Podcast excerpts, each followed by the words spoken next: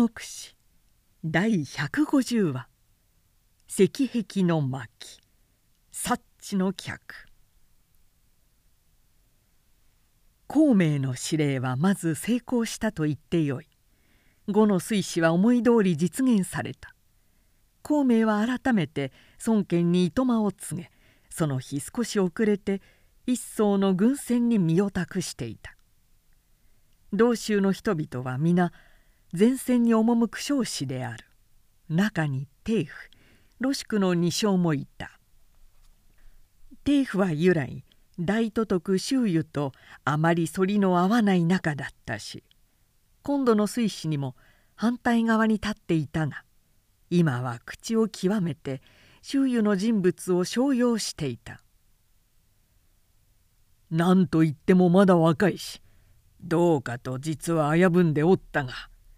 今朝高顔の勢ぞろいに正代に立って三軍の礼を言い渡した態度と威厳は実に堂々たるものだったそうな。せがれの定時もそう言いおりました。偉大な英傑が後に生まれたものだと。ロシクもそれへ相づちを打って「いやあのお方は青年時代広く風流詩のように言われすぎていたがどうしてどうして害獣内号です。これから戦場に臨んでみたらいよいよその本質が発揮されるでしょう。と言った帝府はいかにもと打ちうなずいて自分なども今までは周都督の人物に対して認識を欠いていた一人であったが今日以後はいかにこちらが年長であろうと実践の体験に詳しかろうと問うところではない。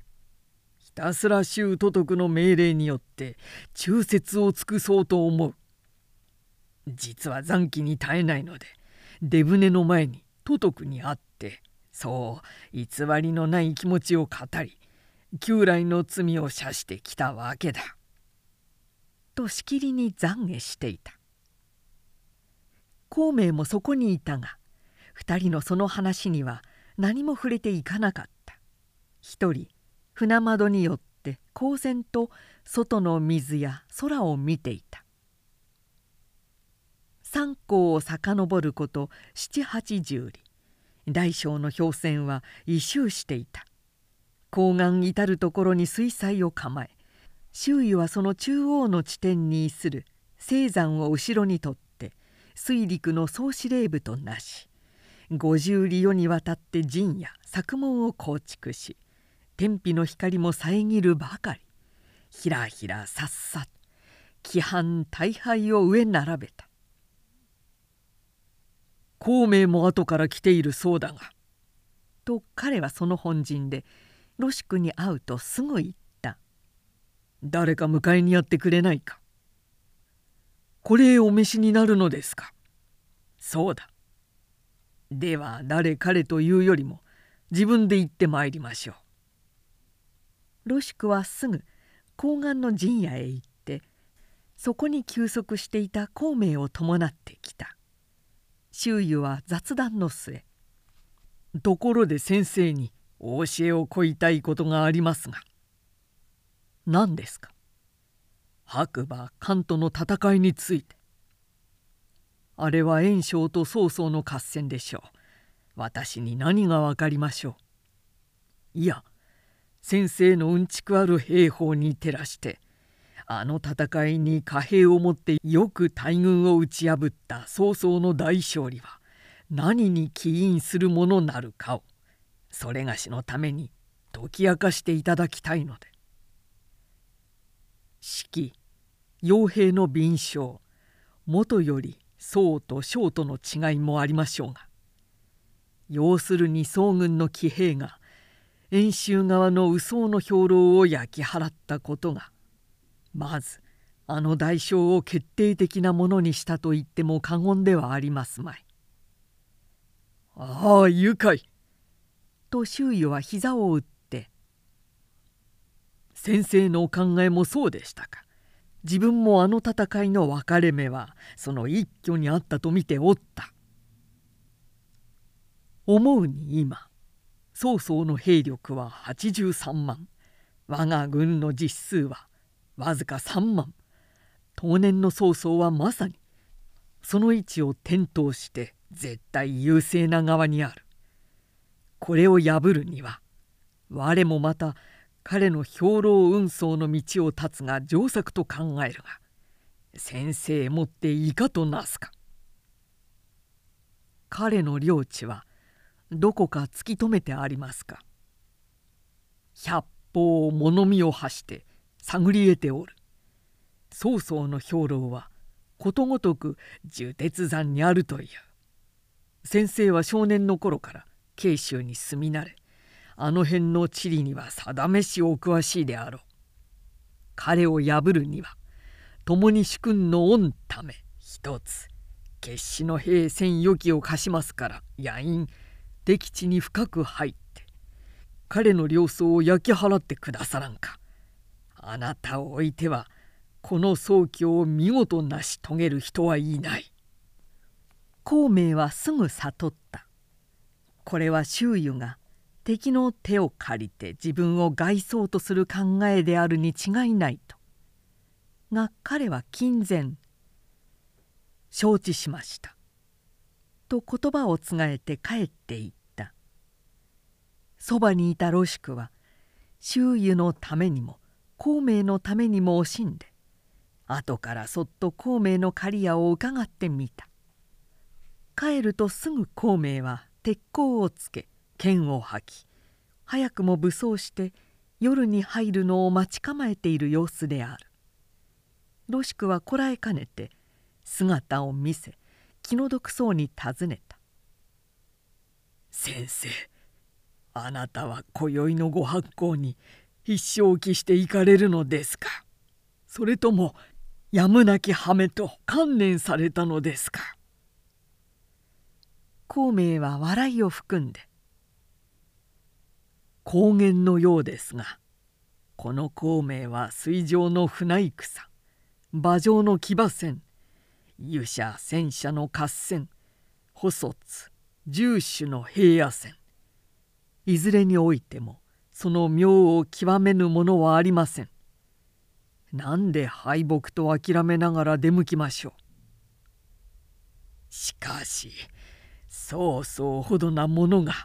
全軍の命とする両僧の地に油断のあるはずはない。貨幣をもってそれへ近づくなど湿地に入るも同様でしょう。それは貴公の場合とかまた衆都督ならそうでしょう。その二者が一つになってもようやくこの孔明の一能にしかなりませんからな。二者にして一能にしかならんとはどういうわけですか？陸戦にかけてはロシク水軍にかけては周囲をありとは。よく呉の人から自慢に聞く言葉です。けれど失礼ながら陸の覇者たるあなたも船戦には全く暗く。工場の名帝徳たる周閣下も陸戦においては河童も同様で何の芸能もありません。思うに全き名将と言われるには地遊兼備水陸竜軍に詳しくいずれも増えていずれを得てとするがごとき語り者ではなりますまい。ほう先生にも似合わしからぬ大言このロシクはともあれ周都督を反応の人と仰せられるは近頃ちとお言葉が過ぎはしませんか。いや試みに完全の事実をご覧あれば分かろう。この孔明に兵戦機を託してそれで樹鉄山の領草が焼き払えるものと考えているなどは全く陸戦に暗い証拠ではありませんか。我もし今宵討ち死にせば周都督の愚将たる名は一時に天下に轟くでしょう。ロシクは驚いて壮行と立ち去ったがすぐそのことを周囲の耳に入れていた。由来周囲も感情家である。時々その激血が理智を蹴る。今もロシクから孔明の体現したことを聞くと「何？この周囲を九月の戦いには全く暗い具象だと言ったか。反応の対象に過ぎないと言ったのだな。よし。すぐもう一度孔明のところへ行って孔明の出陣を止めてきてくれ。今宵の八潮には我自ら進んで必ず敵の領層を焼き払ってみせる。孔明に侮られたのを心外とするあまり。意を決して自身の手並みのほどを見せしめそうとする気らしい。直ちにばっかへ発行の触れを回して兵数も増して五千余機となし夜とともにいでたつ準備に取りかかった。角とロシクから聞いて孔明はいよいよ笑った「五千機行けば五千八千機行けば八千ことごとく曹操の工事となって大将も生け取られるであろう。周都督は呉の司法そうさせてはなるまい。そっかは親友よく理を解いて思いとどまらせてあげたがよい。そしてなおロシクに言を託して「今呉と我が竜予習の君とが真に一体となって曹操に当たれば大事はきっとなるであろう。総国し内装し相疑えば必ず曹操に乗ぜられん。またこの度の水死にその先端を九月から選ぶは不利よろしく工場の船戦をもって第一線の私有を決し敵の英気をくじいて後徐々陸戦の木を図るべきであろう」と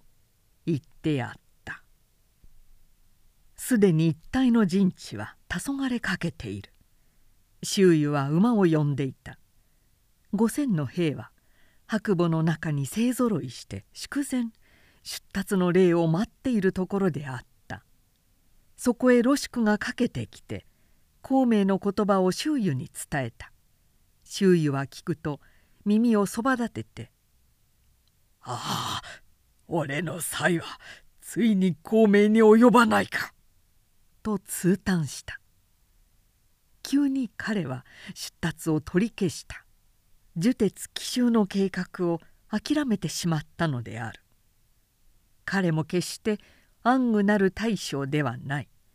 孔明に言われないでもそのことの危険は十分に知っていたからだった。しかしその世の虚は見合わせたにしても孔明に対する害意は変更はきたさなかった。むしろ孔明の英知を恐れるのあまりその殺意はいよいよ深刻となり陰性となって周囲の胸の奥に後日またの機会にと一人密かに誓われていたに違いなかった。こうした南方の情勢一変と孔明の身辺に一末の強運がまつわってきつつある間に一方高家の玄徳はそこを隆起の手勢に守らせて自身とその直属軍とは加工の城へ移っていた。彼は毎日のように藩校の丘へ登って孔明はいかにせしか」と長江の水に死亡を託しまた仰いでは「呉の後輩やいかに」と江南の雲に安からぬ瞳を凝らしていた。ところへ近頃遠く物見に下っていった一層が規範してきて玄徳に告げることには呉はいよいよ義軍へ向かって開戦しました。数千の氷船が軸路を並べて速攻しつつあるとのこと。また三港の港岸一帯前代未聞の水災を構築しています。さらに北岸の形勢をうかがうに義の曹操は100万に近い大軍を持って高陵慶州地方から続々と行動を起こし水陸にかけて真っ黒な大軍団が夜も昼も南へ南へと移動しつつあります。とあった。玄徳はその報告の半ばまで聞かないうちにもう脈々たる血の色を表に表し「さては我が作なれり」と喜び勇んだ。元来玄徳はよほどのことがあってもそう勤務弱役はしないたちである。時によると嬉しいのか嬉しくないのか地側のものでも張り合いを失うほどすこぶるぼうとしていることなどはある。だがこの時はよほど内心嬉しかったようである。すぐ家光の上老に進化を集めて「すでに5は経ったのに。今もって孔明から何の消息もない。誰か功を下って五軍の陣見舞いに赴き孔明の安否を探ってくるものはないか」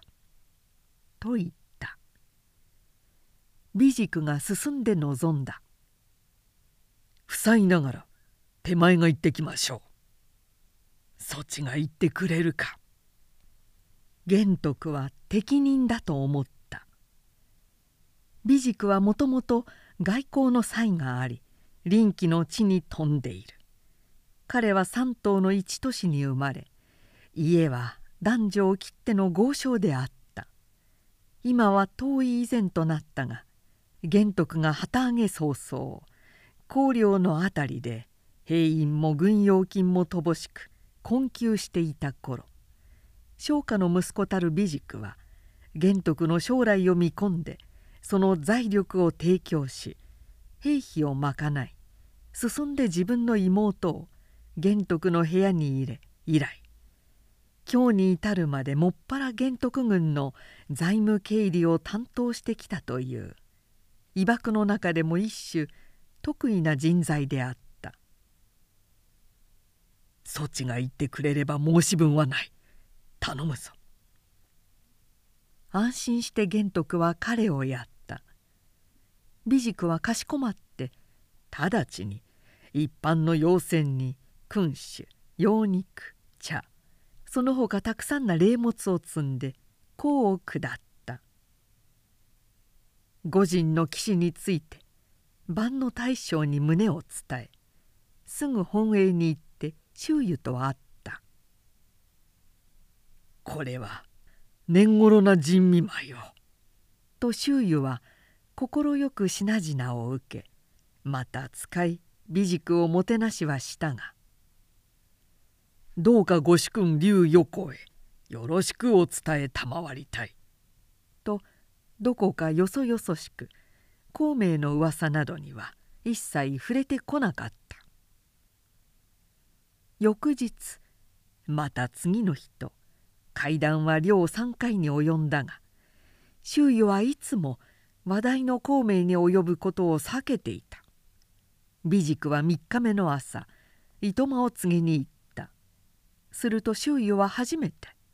「孔明も今我が陣中にあるが共に曹操を討つには是非一度劉横行も加えて緊密なる対策を偽さねばなるまいかと考えておる。幸いに玄徳殿がこれまで来会してくれればこれに越したことはないがと言った。美塾はかしこまって「何と仰せあるか分かりませんがご一行の主は主君劉予習にお伝えしましょう」と訳して帰った。ロシクはその後で「何のために玄徳をこの陣中へお招きになるのですか?」と周囲の意中をいぶかって尋ねた。すると周囲は「もちろん殺すためだ」と平然と答えた。孔明を除き玄徳を亡き者にしてしまうことが呉の将来のためであると周囲は固く信じているらしいのである。その点ロシクの考えとは非常に配置しているけれどまだ曹操との一戦も開始しないうちに味方の首脳部で内紛論争を起こすのも面白くないことだしまずは大都督の剣をもってすることなのでロシクも「さあどういうものですかな」と口を濁す程度であえて強い反対もしなかった。一方過去にある玄徳は帰ってきた美塾の口から異彩を聞いて「では自身早速呉の陣を訪ねていこう」と船の準備を言いつけた。関羽をはじめ諸臣はその景気を危ぶんで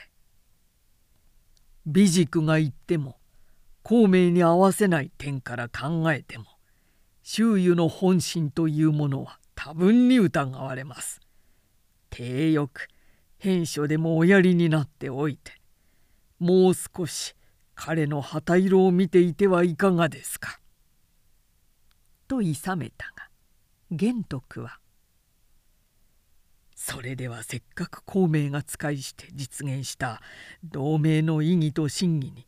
こちらから背くことになろう。巨神短快ただ真をもって彼の真を信じてゆくのみ」と言って聞かない。長雲長飛は留守を命ぜられ関羽だけが友をしていった。一戦の随員わずか24名ほどなく呉の中軍地域に着いた。高岸の部隊からすぐこの吉が本陣の周囲に通達された「来たか」というような顔色で周囲は万平に尋ねた「玄徳はどれほどな兵を連れてやってきたか」「従者は20人ぐらいです」「何？20人」周囲は笑って「我が子とすでになれり」胸中でつぶやいていた。ほどなく玄徳の一行は高岸の兵に案内されて中軍の営門を通ってきた。周囲は出て品礼を取り長中に生じては玄徳に上座を譲った「初めてお目にかかる。私は劉備玄徳。将軍の名は一人。南方のみではなく金金北地にあっても来のごとく聞いていましたが図らずも今日廃止を得てこんな愉快なことはありません。玄徳がまず言うと「いやいやまことに九空夫妻竜公祝の女こそかねてお慕いしていたところです。陣中何のご艦隊もできませんが」。と肩のごとく酒盛に移り十礼厚遇至らざるなしであった。その日まで孔明は何も知らなかったがふと高岸の兵から今日のお客は加工の劉公祝であると聞いて「さては」と驚きをなして急に周囲の本陣へ急いでいた。そして町外に佇み密かに主角の席をうかがっていた。